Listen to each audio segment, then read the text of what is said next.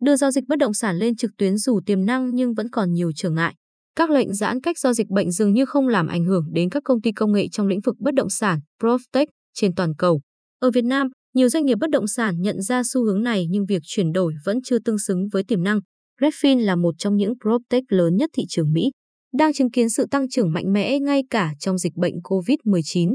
Kết thúc quý 1 năm 2021, công ty đạt doanh thu 268 triệu đô la Mỹ, lợi nhuận gộp 42 triệu đô la Mỹ, tăng lần lượt 40% và 229% so với cùng kỳ. Ông Glenn Kelman, giám đốc điều hành Redfin, cho biết từ quý tư năm 2020, thị phần của Redfin đã tăng gấp đôi so với hàng năm, kéo tỷ suất lợi nhuận tăng theo rất nhanh. Tương tự, KE Holding, hay còn biết đến với tên gọi Bay Kế, PropTech dẫn đầu thị trường Trung Quốc, cũng có một đầu năm 2021 thành công khi doanh thu thuần đạt 3,2 tỷ đô la Mỹ, tăng 190% so với cùng kỳ năm ngoái. Thu nhập dòng đã điều chỉnh cả năm đạt 229 triệu đô la Mỹ. Cả Redfin và Bay Kế hoạt động khá tương đồng khi kết nối người mua với người bán thông qua một nền tảng duy nhất.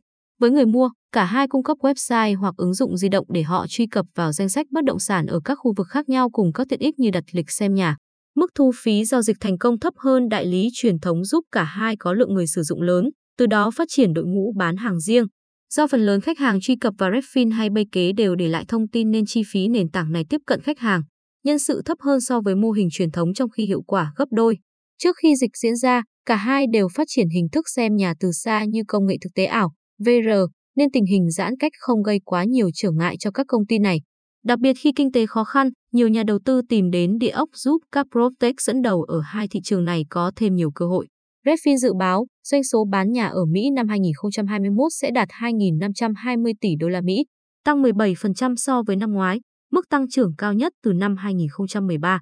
Tương tự, các nhà phân tích Reuters dự báo giá bất động sản Trung Quốc sẽ tăng 5% trong năm 2021, bất chấp giới chức trách đã tăng cường hạn chế đầu tư vào lĩnh vực này kể từ lệnh giãn cách được bãi bỏ. Giao cản 2 giờ chiều. Trong 5 tháng đầu năm 2021, bất động sản Việt Nam tăng trưởng tốt khi vẫn hút dòng tiền từ nhiều kênh đầu tư. Tuy nhiên, các dự báo đã chuyển từ lạc quan sang thận trọng khi đợt dịch thứ tư diễn ra. Tiến sĩ Nguyễn Trí Hiếu cũng cho rằng làn sóng dịch bệnh hiện nay sẽ tác động mạnh đến thị trường bất động sản. Ở chiều cung, các công trình bất động sản sẽ bị trì hoãn do giá nguyên vật liệu tăng cao. Nguồn lao động khó đảm bảo vì phải thực hiện khoảng cách an toàn. Các doanh nghiệp cũng buộc phải hoãn kế hoạch ra hàng. Ở chiều cầu, nhu cầu mua nhà vẫn lớn nhưng sẽ hạn chế do dịch bệnh. Bên cạnh đó, các sàn giao dịch khó hoạt động như bình thường, dẫn tới đứt giao dịch. Lãnh đạo một công ty bất động sản giấu tên cho biết doanh nghiệp của ông phải hủy buổi ra mắt dự án mới vì lệnh giãn cách, thiệt hại hàng chục tỷ đồng. Trong khi các sự kiện bán hàng bị đứt đoạn thì việc chuyển dịch lên online của các công ty bất động sản ở Việt Nam đã hình thành. Nhiều doanh nghiệp địa ốc truyền thống cũng đã đầu tư lên online như Senhome, Vinhome đầu tư Vinhomes Online, Hưng Thịnh đầu tư chiến lược vào Topeland. Thị trường cũng xuất hiện nhiều doanh nghiệp PropTech như Profly, Raver hay Huzing, nhưng sự chuyển dịch còn khá chậm, chủ yếu dừng ở việc cung cấp thông tin, các giao dịch phần lớn vẫn diễn ra theo mô hình truyền thống. Theo ông Nguyễn Quốc Anh, Phó Tổng Giám đốc bất động sản.com.vn, niềm tin và tính pháp lý là bài toán chưa thể giải quyết ở thị trường Việt Nam. Hiện tại, kênh online ở Việt Nam chỉ mang tính tham khảo thông tin như giá cả, vị trí bất động sản là chính. Hai rào cản nói trên cũng dẫn đến việc thanh toán một tài sản có giá trị lớn trên online chưa được nhiều khách hàng chấp nhận. Cũng theo ông Quốc Anh, yếu tố con người thích ứng với mô hình online không phải doanh nghiệp nào cũng sẵn sàng.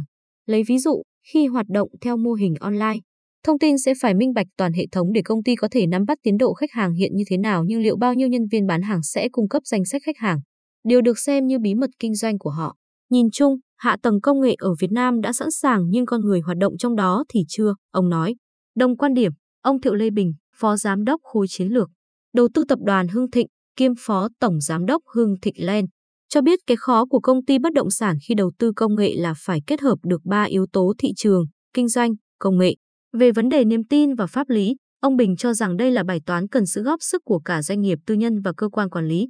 Trước mắt, ở vai trò doanh nghiệp, chúng tôi phải tạo ra nền tảng công nghệ toàn diện, minh bạch thì qua thời gian làm thật, công nghệ thật sẽ tạo ra niềm tin. Giải pháp của chúng tôi là phải kết hợp cả online và mô hình truyền thống, ông Bình nói.